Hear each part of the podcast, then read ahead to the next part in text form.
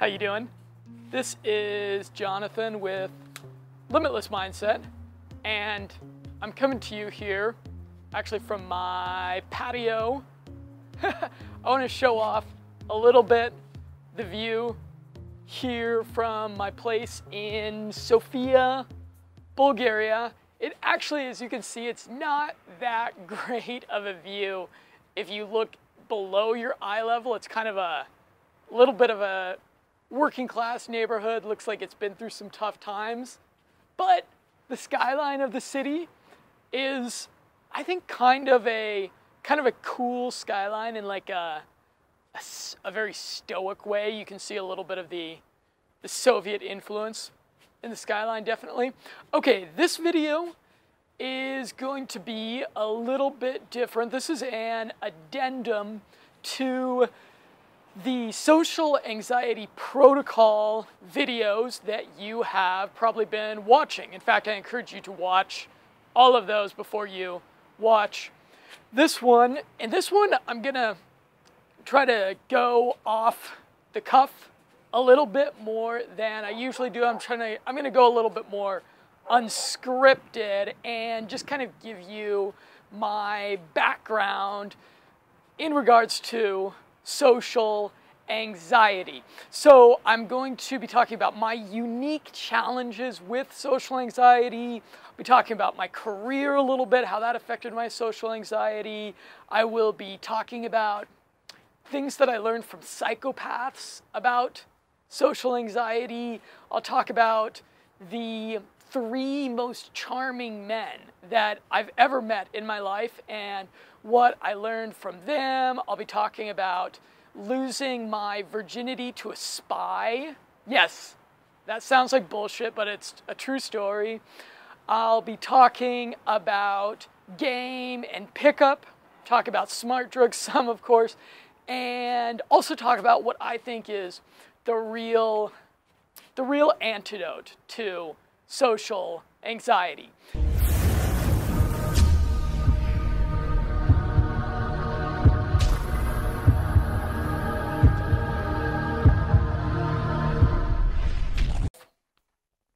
When it comes to social anxiety, the pain, as far as I can remember, it really started back in high school, in middle school. This is just a really tough time for people in regards to social anxiety, isn't it? So when I was in high school and middle school, I wasn't smart. Now people seem to regard me as pretty smart. I put off that vibe for some reason. But in high school and middle school, not at all. I wasn't smart. I wasn't very funny. I certainly wasn't athletic at all. And I was just like really skinny and not very stylish. So I was just like invisible in high school, middle school. And as you guys watching this can notice, actually, you know what? I'm gonna make myself a little bit of a cocktail while I'm doing this video. Maybe it will engender a little bit more forthrightness. I'll show you guys actually one of my very favorite cocktails. We'll make it right now. So going back to high school and middle school, I was not very good looking, not very stylish, but I really, like I'm sure most young men, I really wanted a girlfriend. And I was just invisible to them. And I was like, okay, you know, I need like an angle. I need an angle to get a girlfriend. So I think what I should have done, retrospect 2020, what I should have done was gotten like a hobby or something cool, you know, like being a DJ, being in a band, something like that. That would have been the way to get a girlfriend. But my strategy, my plan was, I was like, okay, I'm going to become a missionary. That's right, a missionary, not like the sex position, but like the kind of person that tries to convince you to join their religion. And at the time, I was actually quite religious when I was a young man. I was very religious. And when you're religious, as a lot of you know who come from religious backgrounds, you get sold kind of this deal as a young religious person. And the deal that you get sold is that if you follow the religion and if you're a good person, if you follow all the rules, then what you can expect at some point in life is you can expect love, and you can expect love and friendship. And especially something that like young religious men get told from their family and from the religious institution itself from a pretty early age, is they get told that they're going to get rewarded for being a good religious person with a good woman that they're going to be able to have sex with, right? That's kind of like the deal. And I'm sure it's a deal that has worked, that's worked for a really long time because it's so appealing. Okay, so one of my favorite cocktails here is green tea, as you can see, and red wine. And it's a little bit weird of a cocktail. You've probably never tried it before, but it really is sublimely delicious. And the green tea, the umami of the green tea and the red wine, they offset each other in a really complementary way. The green tea has a little bit of caffeine, so it energizes you a little bit. Really one of my favorite cocktails. I recommend that you try it.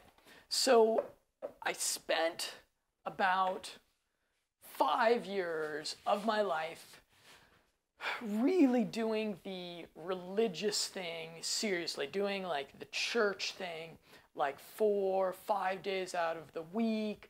I went on multiple missions trips, and I was really a person that trusted that, okay, if I follow this religious process, it's going to result in me finding love in my life. And this whole social thing that I'm like really not very good at, it's just going to work itself all out, because if I follow this religious process, the divine powers, they're going to look out for me as long as I follow this. The whole thing of like dealing with social anxiety, dealing with the social environment, making friends, like learning to figuring out like what actually is cool, what actually makes you acceptable to people, all of that will work itself all out as long as I can just do what's in this 2,000-year-old book, right? And I really spent about 5 years on that path. And my youth group, my church youth group, it was actually a pretty cool church youth group. I am actually very thankful of it. However, the way it would kind of work is that I would devote like a lot of time and energy to being involved with events there and trying to like coordinate events and trying to make it a really appealing environment. And I would seemingly make pretty good friends in the church youth group, but I just could not, I just failed utterly to move those friendships out of the church youth group. And I would, you know, back then I had this cool notebook. I brought this cool leather notebook, and I would get all of these people's phone numbers in it. I'd walk around and ask people like, hey, give me your phone number and we'll hang out. And I remember I filled up this notebook full of numbers, and then I would be like, okay, what time should I call you? Because this is before MySpace, this is before Facebook. And I would, you know, I would have so much nervousness, but I'd sit down in front of the phone. I would even write out a script of what I was going to say to these people. I'd be like, okay, what's a joke that I could make to Tammy that would convince her to maybe be willing to see me outside of church, like go to the movies or something like that. I would write it down, and then I would look at the phone for like 20 minutes, finally work up the courage to call, and then they wouldn't be there, or it was like, I think it was like probably like a third or a fourth of the calls you'd actually get through to the person. And then I would try to organize something with them, and I discovered at a very early age just how flaky people are, right? And that was something where it was really like 5 years of disappointment, of discovering that this deal that I had gotten sold by my parents, by my grandparents, by everyone who I really actually respected in life, that, you know, you follow the religion and that you do as much as you can to add value within the church, and as a result, you're not going to have to deal with this arduous process of like learning social skills, that's all just going to take care of itself. And that was hugely disappointing. And towards the end of that 5-year period, I met the most charming person I've ever met in my life, like far and above anyone else, the most charming person that I've ever met. He was a guy that worked at the same restaurant that I did in high school. And this guy, he just radiated gravitas. And he was one of these people that at any given time he had like multiple women, like madly. Well, I'm not going to say at any given time, but he had at least one woman who was just madly in love with him at any time. He had to get abortions 3 times that he told me about.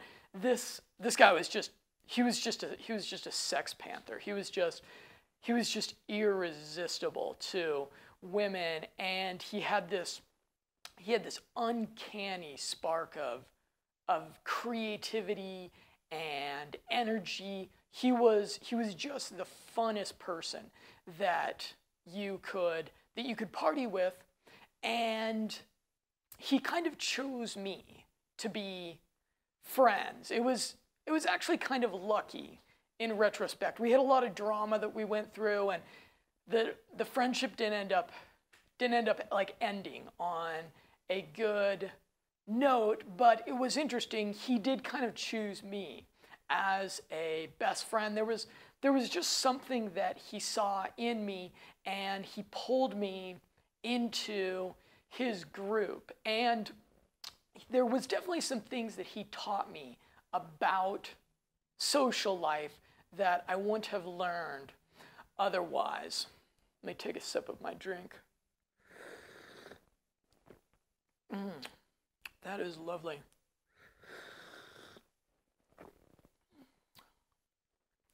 By the way, I just finished 90 days of no booze. So if some of you are wondering, like, hey, Jonathan, don't you not drink? What are you doing here drinking? No, I do drink. I adore drinking, but I do these 90-day periods of immersion in my work projects and the things that I have going on, and I have those coincide with these periods of sobriety. So this guy, the charming guy, he was a high-functioning psychopath without a doubt. He had all the little telltale signs of being a psychopath. Like he'd be really charming, but he also a lot of times just had like this really cold lack of empathy with the way that he dealt with people, with the way that he dealt with women, especially the way he dealt with women, but definitely with the way that he dealt with me from time to time. He could just be really incredibly cruel. And there would be times that I felt like, wow, like my social life is really going good. Like this emotional, social validation that has eluded me for so long. Now that I have this guy in my life, it's taken care of. And then a couple days after that, he would do some like really terrible, disregarding, cruel thing, and I'd be like, "Wow, I'm back to square one here. I've completely regressed back to feeling like I did when I was in middle school." But he did kind of teach me some things. For example, he had really impeccable style. He just always looked really good. And that was one of the secrets to his charisma, actually.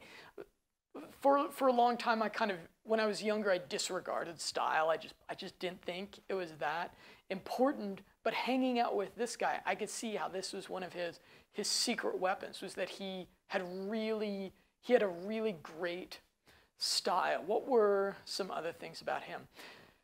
Okay, he was a person that was, he was really impulsive.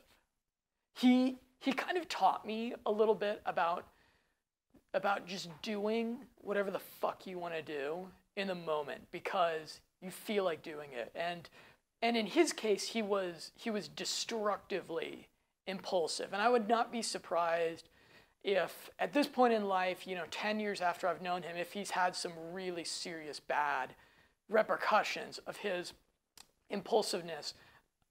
For example, I remember one night we were at a party and he stole a sports car from this party.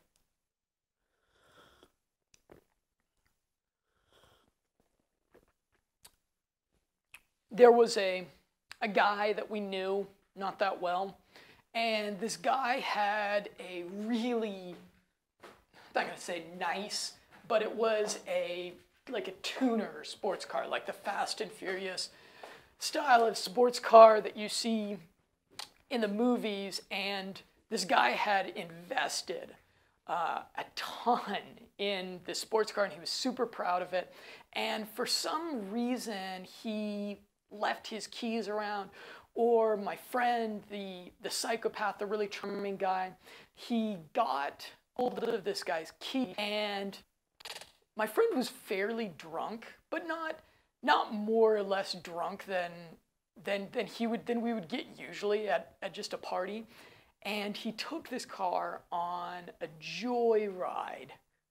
He stole this guy's car from the party, didn't ask his permission to take his car, and then he drove it up and then he just took off with it for about 30 minutes and just drove it like a bat out of hell. And the guy, who was even drunker than him, quickly discovered that, yeah, his car that he really loved had been stolen from the party.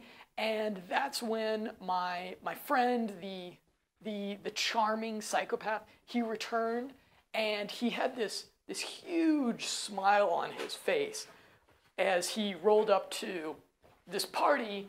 And then he got in a big fight with the guy's car he had just stolen, and it ended up being a huge, dramatic, problematic thing that I kind of had to save him from. And it was just an instance, though, of this guy just always doing whatever the fuck he wanted to do, because he was so impulsive. And that was kind of something that I had really lacked in my personality up until that point. Okay, who was another charming psychopath? Well, that would be my ex-business partner. And this guy, what he had going for him was that he was just unapologetically self-interested. And when it came to sexuality, he was just unapologetically intentful.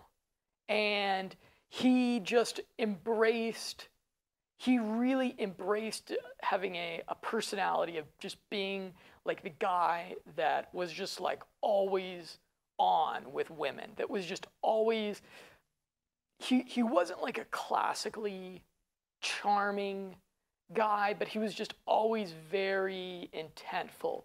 Someone who was really into pickup artist stuff would say that he was like a that he had very direct game.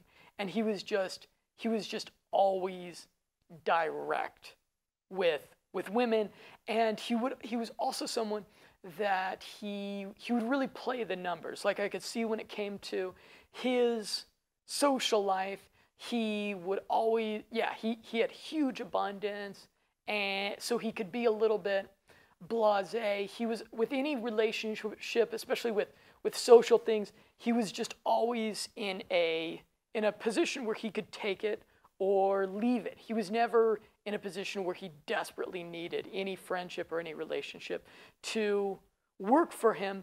And kind of similarly, there was definitely a lot of some times with my business partner where I felt like, you know what, now that me and him are a team together, this whole social life thing that's been a challenge for me, I've got it handled. As long as me and him are a team together, we can multiply each other's strengths, make up for each other's weaknesses, and things will be handled.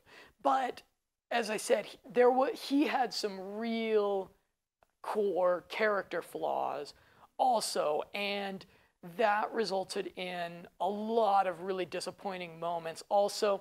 And ultimately, we had to split up our business partnership. And that was a period, too, where I was like, wow, I've gone back to square one with my social life, and trying to kind of outsource your social life to another person, again, was a strategy that failed me. Okay, let's talk about the third. I'm not going to say that. Okay. The first guy I talked about, he was the most charming person that I've ever met. There was another man that I met which had just really remarkable charm. And he was the guy that taught me to speak Spanish in Medellin, Colombia. He was my Spanish teacher. And he became and is really one of my best friends in that country. And this guy is just like a master salsa dancer in conversation. He just has like he just had an amazing ability to establish a give and take rhythm and flow in conversation. And a couple of things about Diego. Diego, like the other two, was not a psychopath. Diego was a Colombian who grew up in America. So he had the Latin American charm and zest for life, but he also had like some American hustle and some American inventiveness and work ethic to him. And he was a person that kind of like a quintessential Latino Casanova, Don Juan. He knew how to kind of create like a little bit of like jealousy in situations. And he would walk into a room, he'd walk into a party, and he would build some social capital with one group of people, and then he understood how to create magnetism between groups of people in a space, and to multiply his social value with that. And yeah, he was a charming bastard. Okay, so those were, I would say, the three most charming people that I've met. And by the time that I met Diego, that was quite a number of years after my relationships with the other two. So I would say that at that point in my life, I understood a little bit better the danger of not saying, like, okay, I'm going to outsource my social life to some other person. Okay, what's another good story? Let's talk about losing my virginity to a spy. So when I was about 18, 19 years old, I met this woman at a foam party. That's right. Classy, real classy, real classy broad. We met bump and grinding amidst the suds of one of these hip-hop foam parties, and she had like a real quintessential like black woman's name. And she also kind of like saw something in me that she wanted to hang out a whole lot. And she made me kind of like the guy in her social group. She was like an alpha female. She was the leader of her social group. She was the one that would say, like, hey, girls, tonight we're going to go out and hit this club or this house party or whatever. And she saw something in my personality that she wanted me to be the guy friend in her social group, which at the time I thought was awesome. At the time, that was like almost like the best thing that had ever happened to me. And I remained there in that friend zone for probably about 2 years. And then finally, one night, we were going to a club, and we joked that if we didn't hook up with anyone else that night, that we would be each other's plan B, right? And then neither of us hooked up with anyone else, and I went to go and drop her off in her house. And I had read some PDF off the internet by some pickup artist that said that you should ask a girl if you can use her bathroom or ask for a glass of water in her house when you drop her off, and then that can escalate into things. So I did, and it did have the desired effect. And I actually discovered that this girl, when I had met her initially, she was working on a criminal justice degree. And then by the time that I lost my virginity with her, she was working for the Colorado Justice Department. And her job was that she would infiltrate companies that they suspected were doing like some type of white collar or corporate crime, that they suspected of corporate malfeasance. And she would infiltrate them, get a job as like a secretary or something, gather evidence, and then they would bust these companies. And so yes, I did actually lose my virginity to a spy. When I was about 22 years old, I started a career as a nightclub promoter. And in retrospect, it was kind of a shitty business to be in.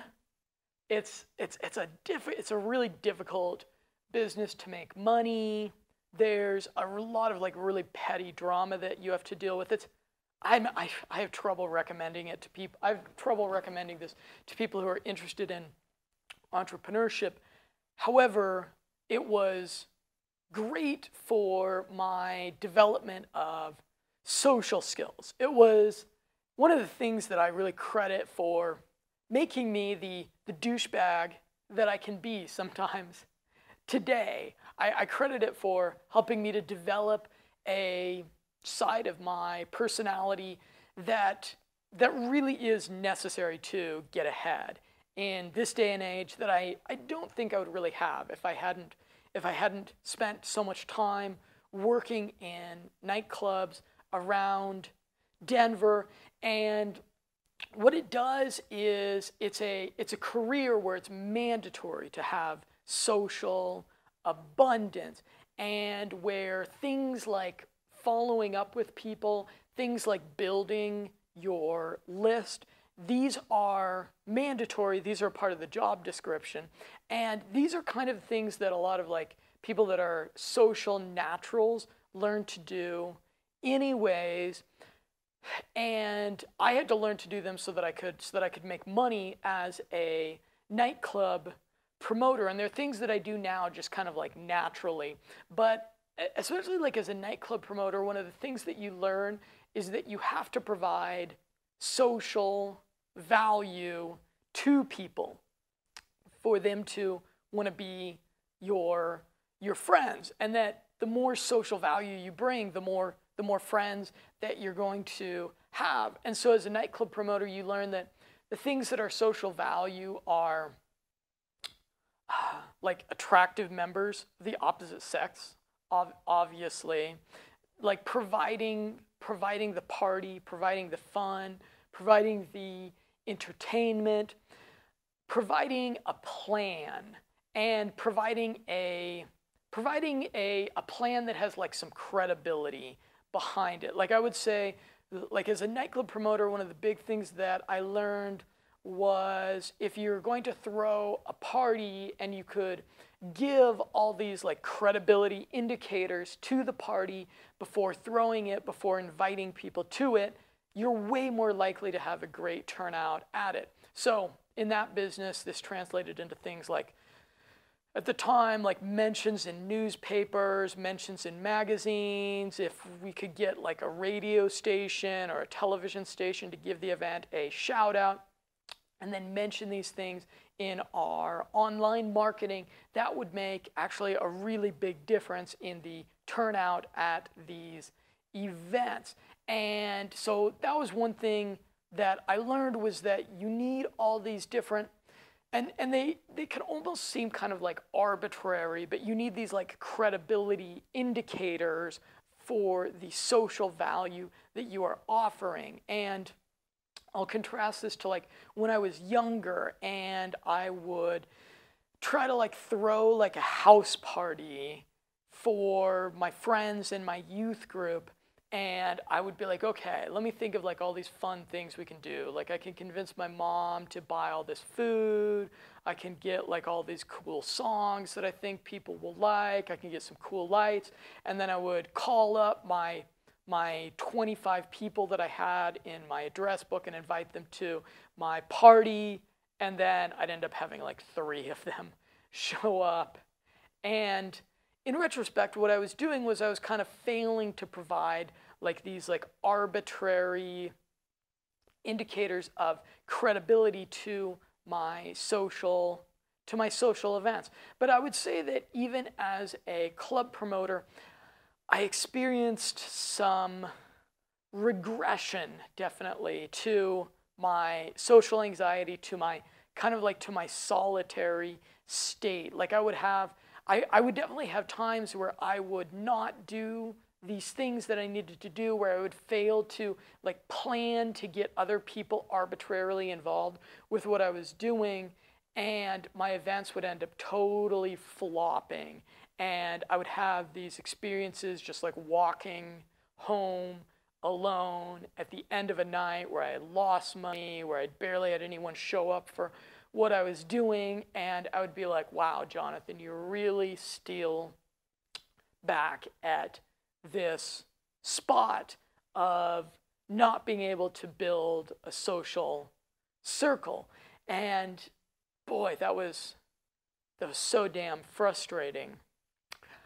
So I've got a funny anecdote I'll share with you. So I recall, as a nightclub promoter, I would always be dropping the ball in some little area. Like there'd be little details that I would forget. Like for example, I'm gonna grab another sippy sip.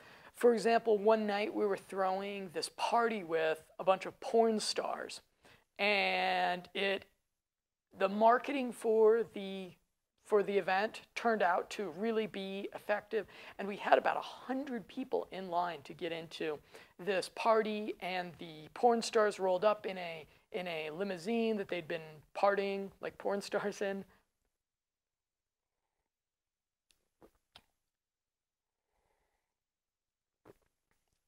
But some of the porn stars were underage, and I had forgotten to clear this with the doorman of the venue. And this venue had really strict policy about underage kids because of whatever legalities, whatever complicated things they had to deal with on their end. And I had like 3 of these porn stars that the doorman was like, absolutely no, they can't get in. And so here I am stuck with, on one side, 100 people trying to get into this party because they want to see these porn stars. And then on the other side, there's about 10 porn stars, and about 3 of them are underage. And so if you can imagine, there was these 2 porn stars who were women, very gorgeous women, and they were really tall. They were tall, really tall. I'm short, but these women were like, these were like 6'5", like quite large women, and with huge fake tits. And they were seething angry with me. And they were like, Jonathan, you need to figure out what's going on here. And luckily, I managed to somehow get a hold of the manager, and I was able to persuade the doorman to let them in. But yeah, it was just a business where I was, it was like 10 steps back, 1 step forward, 1 step forward, 10 steps back. And I was just always dropping the ball with things. And when it seemed like I had finally built a good social circle, then my social circle would just kind of crumble. And okay, so let's move on to another topic here. Let's talk about game and pick up a little bit, because I think in my mind these 2 areas, they've been pretty they've been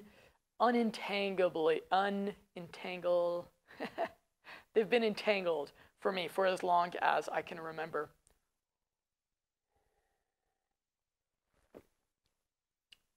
I was aware of like game and pickup for quite a while, like maybe as young as like 16 or 17. I was aware of it, and there was all of these like, there was just like these creepy websites on the internet that I didn't really know. I would read them sometimes, and they'd say things that were a little bit counterintuitive, but also kind of made sense. And I would see, for example, when I had my friend who was the psychopath, who was really extraordinarily charming with women, I would see him doing things, and I would be like, oh, they talked about that in one of those PDFs that I read. And so I was, what it did, I'm kind of glad that I didn't too dogmatically follow the advice about pickup that was being shared at that time, because some of it was really bad, and it was like really things that would lead you to really bad behavior that is socially shunned and deserves to be socially shunned. But I had this friend who was such a natural. He was a real natural. And I would see him doing things, and I would be like, oh, okay, in that PDF where this person has all these crazy misogynistic ideas, he writes about this particular social dynamic, and this is kind of what my friend who is a natural is doing. And so at that time, it provided me with kind of like this scaffolding of again, there was like some misinformation, but it gave me this view of like, okay, what I can do is I can like read about these different theories about social dynamics, and then I can go and observe people around me that I can see people around me that are doing well. I objectively can see people that have lots of friends, that are overcoming social anxiety, that are building a good social group, that are successful in finding love. and I can look at this in the context of all this theory, and I can figure out some things that might work for me. And that was really, really beneficial at the time, because again, like the advice you get is so bad. And the mainstream advice, whenever I tried to apply it, I just would never get very far. Mainstream self-help advice of any kind just has, it's just never gotten me very far. And I'm willing to accept that some people will, some people really passionately and strongly will believe things like, you know, the world is a intrinsically abundant place, and if you just embrace the abundance and if you just like give to other people, then you're going to have abundance come back to you, and everything that you desire in life, you can just go out there and get it by, you know, just manifesting positivity. And I'm willing to kind of accept that for some people that does work, that does pay off. But for me, it's just never really worked that way. And for the longest time, I really have kind of believed these mainstream self-help platitudes, but I've just, for me, there's such little improvement that results from them. And for me, the growth has always been in taking these really like analytical, technical, kind of like hacker approaches to things, and really just trying to kind of like deconstruct things and break things down in the most technical way possible, and then find shortcuts that are maybe counterintuitive. And that's really kind of what the biohacker protocol is about. You know what, I should probably clap here to make sure I'm synchronized up, because my camera only records in 30-minute blocks and I'm just kind of rambling, right? So that's what the biohacker protocol was about, was when I look at social anxiety advice that's on the internet, some of it is things that actually makes a whole lot of sense. Like, you know, hey, you should try meditation and you should get out of your comfort zone. And by doing these two things, like these will move you in that general good direction. But I know for me, when I've been dealing with social anxiety, when I've been dealing with the challenges of building a social life, I just hear there's a novelty gap, as I like to. There's a real serious novelty gap problem with mainstream self-help advice. Like, I really do believe that you can take almost any self-help problem, any personal development problem, and if you Google search that problem, or you go to, say, the top 20, 25 experts that are publicly putting out solutions to that problem, they're not going to provide you very much novel information on it. They're essentially just going to be remixing what the other experts are saying. And this was something that was tremendously difficult to me, because I would, for example, when I was in my youth group and I was having so much problems making friends, and actually seemingly I was having so many problems getting the friendships to transition from the church into, you know, life, into life outside of being in church. I would ask my mom, like, hey, what should I do? And she'd give me like really well-meaning type advice, that kind of advice your mother probably gave you. And I'd be like, okay, and that wouldn't work. And so what I would do is I would, then I'd run into like a similar situation, say with like girls. And so I'd go on the internet and I'd read what like pickup artists were saying about things. And the vast majority of them had barely more insight into this problem than my mom did. And so yeah, I think that there's a huge problem in the self-help, in the general mainstream self-help community, with just kind of remixing solutions and not trying to really experiment with that many novel solutions. So that's part of the reason why when it comes to social anxiety, I need to get up, move around a little bit. God, I wish I had a standing desk. I can readjust this a little bit. So that's part of the reason why with the biohacking protocol, as opposed to saying a lot of the same kind of things that you're probably hearing from other people, which is like, oh, you should just do meditation, or, you know, just break out of your comfort zone, just get out of your comfort zone, or, you know, visualize yourself getting out of your comfort zone. Like, you've probably already tried these things ad nauseum. So that's why I came out. I said, you know, let's not be naive. Drugs are an incredible shortcut to confidence, and these smart drugs are, I think, most of the literature that's about smart drugs is appealing to, talking about their benefits to people that are trying to, like, make more money, people that are trying to be more focused, people that are trying to be better students. And I don't think there are enough people talking about how really effective they can be to get you out of your social comfort zone.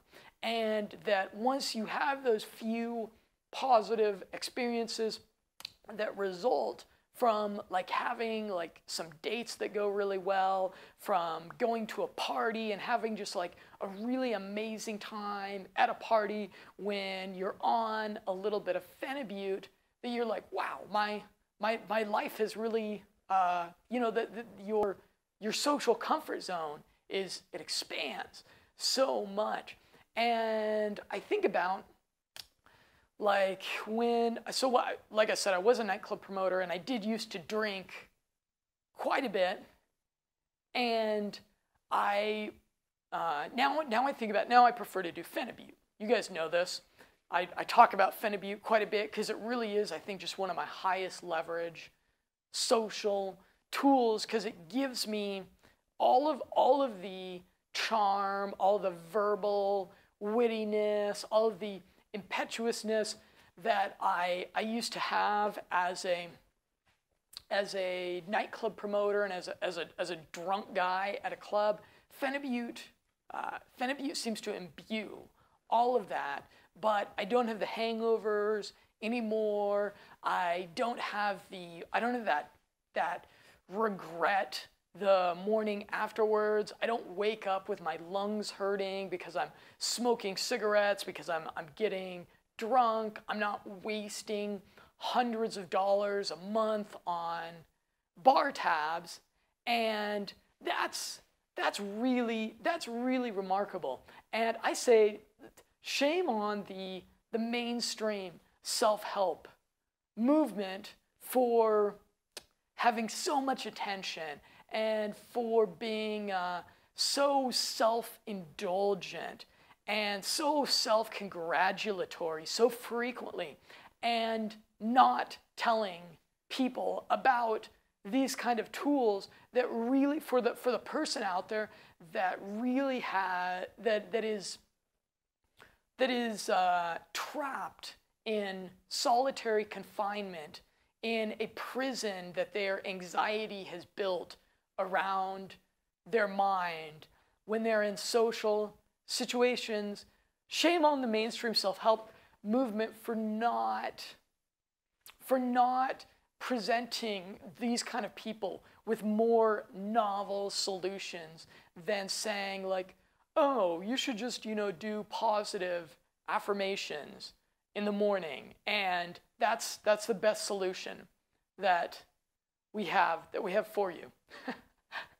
Anyways, let me take a look at some of my other notes of things that I wanted to discuss here to hopefully, I know I'm just ranting here. This is a little bit out of the ordinary for me. Usually, as you guys know, I try to be more scripted because there's so many people on the internet that are just ranting. I'm not sure if my ranting is going to add that much more value to what's out there. Let me talk about travel a little bit. Travel has been huge for overcoming social anxiety, because I think, where was this? There was a study on self-control where they found that setting up arbitrary habits, arbitrary yet specific habits in one area of life would lead to universal self-control gains. And the comfort zone has a lot in common with that. Your comfort zone is also something where if you arbitrarily get out of your comfort zone, not only are you going to have a increased confidence in whatever area that you get out of your comfort zone in regards to, but your comfort zone in general is going to expand a whole lot. And travel is pretty hard to beat for this. I'm really trying to think of what are the other life hacks that get you out of your comfort zone in the same way. And it's got to be doing pickup, entrepreneurship, and travel. I really can't think of anything else that gets you out of your comfort zone like those three things. Maybe there may be people watching this that are paranoid of flying in an airplane or something, or holding a spider or whatever. And yeah, I understand that for you may be a whole lot more intense. But in general, you think about those three things are really unbeatable. So I hope that in combination with the biohacking protocol that I'm describing, I hope that you can also integrate one of those three things, because it will provide these experiential anchors that'll internalize confidence in a really unmatched way. And if you can do that along with the smart drugs, then you're on the path to you're putting yourself on the path to living a really remarkable life, because your comfort zone is going to become the world. Think about that. Just think about that for a little while.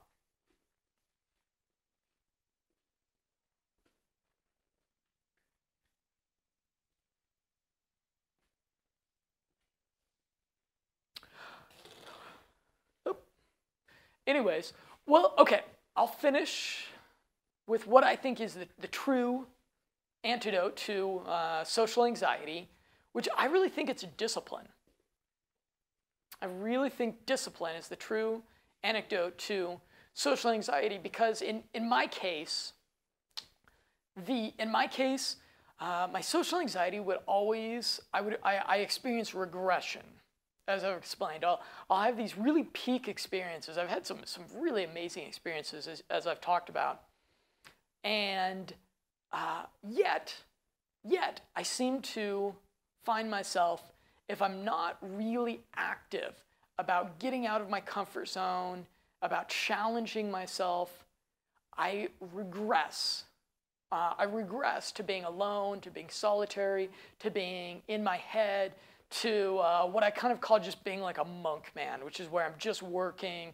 I'm just on the computer all the time. I'm just laser focused in on some project and just letting life pass me by. And it seems like I just kind of regress to that naturally. And for me, it really does take discipline for me to maintain my social life and to maintain my social skills. And so this goes back to the things that I talk about in the protocol, which is the smart drugs, which really do powerfully enable discipline, and the habits that I talk about in the habit, the using coach.me to keep me really consistent with my social habits. And it's when I do look at my social, like right now, actually right now, my social life has been pretty good. Like I was in some other countries recently, and upon leaving some of these countries that I've been in, I'd think to myself, I'd be like, you know, I really should have gone for it a little bit more. Like I would say, you know, looking back at my time in these countries, I'm gonna have a little bit of regret that I didn't really go for things, that I didn't really try to make the relationships that I wanted in these countries work. Yet, in this, right now, I've actually really gone for it. I'm actually pretty happy with how I've done it. One of the things that's nice about traveling, about doing kind of like the digital nomad thing that I do, is that you have some closure on chapters in life. Like a lot of times, life, okay, you remember the computer game Half-Life? How in Half-Life what you would do is it was like a continuous adventure. Like each level was just an extension of the next level, right? Whereas there'd be like, what's a computer game that was different? God, it's been so long since I played computer games. Whereas if you watch like a TV show, like it's episodic and there's clear chapters of distinction, right? Well, one of the things that's nice about travel and being a digital nomad is your life gets more episodic. It gets broken down by each place that you're at, and so in retrospect, I can kind of be like, okay, like when I was in the Germany chapter of my life, these were the themes, these were what like my mindsets were and my emotions were at this time. This was like what my paradigms were. These were the smart drugs that I was on. This was the girl I was dating. These were the people I was pursuing. This was the work entrepreneurial thing I was dealing with. This was the bullshit problem that I was dealing with, and that was the Germany chapter. And when I left Germany, that chapter ended. And I think, for some reason, I think that's way more conducive to personal, to beneficial, to real personal development than having this just like continual kind of like amorphous life experience where the place that you woke up, where you went to work, the things you did, the people you hung out with today are very, very similar to what they were a year ago, and they're very, very similar to what they're going to be in a year. I think that's why people always say that travel is the ultimate personal development agency. I'm not sure. I kind of like that hypothesis though, and I may have to suss that one out a little bit. All right, this has gotten way too long in the tooth. If you're still watching, I'm sorry. My content will return to its regularly scheduled information, more value-rich format, as opposed to me rambling a little bit. As you can see, the Balkan sun is setting over Sofia grad. So thanks again for watching. I'm really excited to hear from some of you guys who are actually going to try the social anxiety protocol, because yeah, the protocol is a result of everything that I've been through for, I'm 30 now, and it's at least like 15 years of work that went into it there. And you know, at least 5 years of experimenting, of self-experimenting with different drugs and biohacking technology, and I have a pretty awesome social life now. As a result, I had an old notebook. One more anecdote. I didn't purchase it. I emailed the author of a book on pickup when I was about 14 years old, one of the very first pickup bloggers. This was a long time, probably one of the very first bloggers, period. And I emailed him and I said, I don't have a credit card, so I can't purchase your book. And he just emailed the book to me for free. He said, hey, let me just give it to you instead. An incredibly generous thing to do. And it really set me on quite a life path. And so what I did was I printed out his entire book. I think I used like 200 pages of printer paper. And I printed it all out and 3-hole punched it and put it into a 3-hole punch binder. And then on the back, there was one place where he said, I want you to write out your ideal lifestyle. And I want you to write out what it would be comprised of, what your day would look like, what you would be doing, how you would be acting. And so I went and I wrote it all out on the back of this. And then I put it in a folder, and it collected dust for quite a long time. Although I would review it from time to time. But I saw it for the first time in about 3 years when I returned from Colombia, and it's quite a bit more dusty now. And it was in my parents' basement, and I looked through it, and if I think about the things that I wrote in it, they've almost all came true now. These things that me as like a 14 or 15-year-old that I wrote would be like my ideal lifestyle. I think there was a couple of like things like I want to be a millionaire by the time I'm 25. Well, that didn't quite work out. But as far as like the things of like what I actually wanted my life to be like, I think I'm doing pretty good for all those. So, anyways. Again, I'm Jonathan Roseland with Limitless Mindset, and as always, I look forward to an ongoing conversation with you.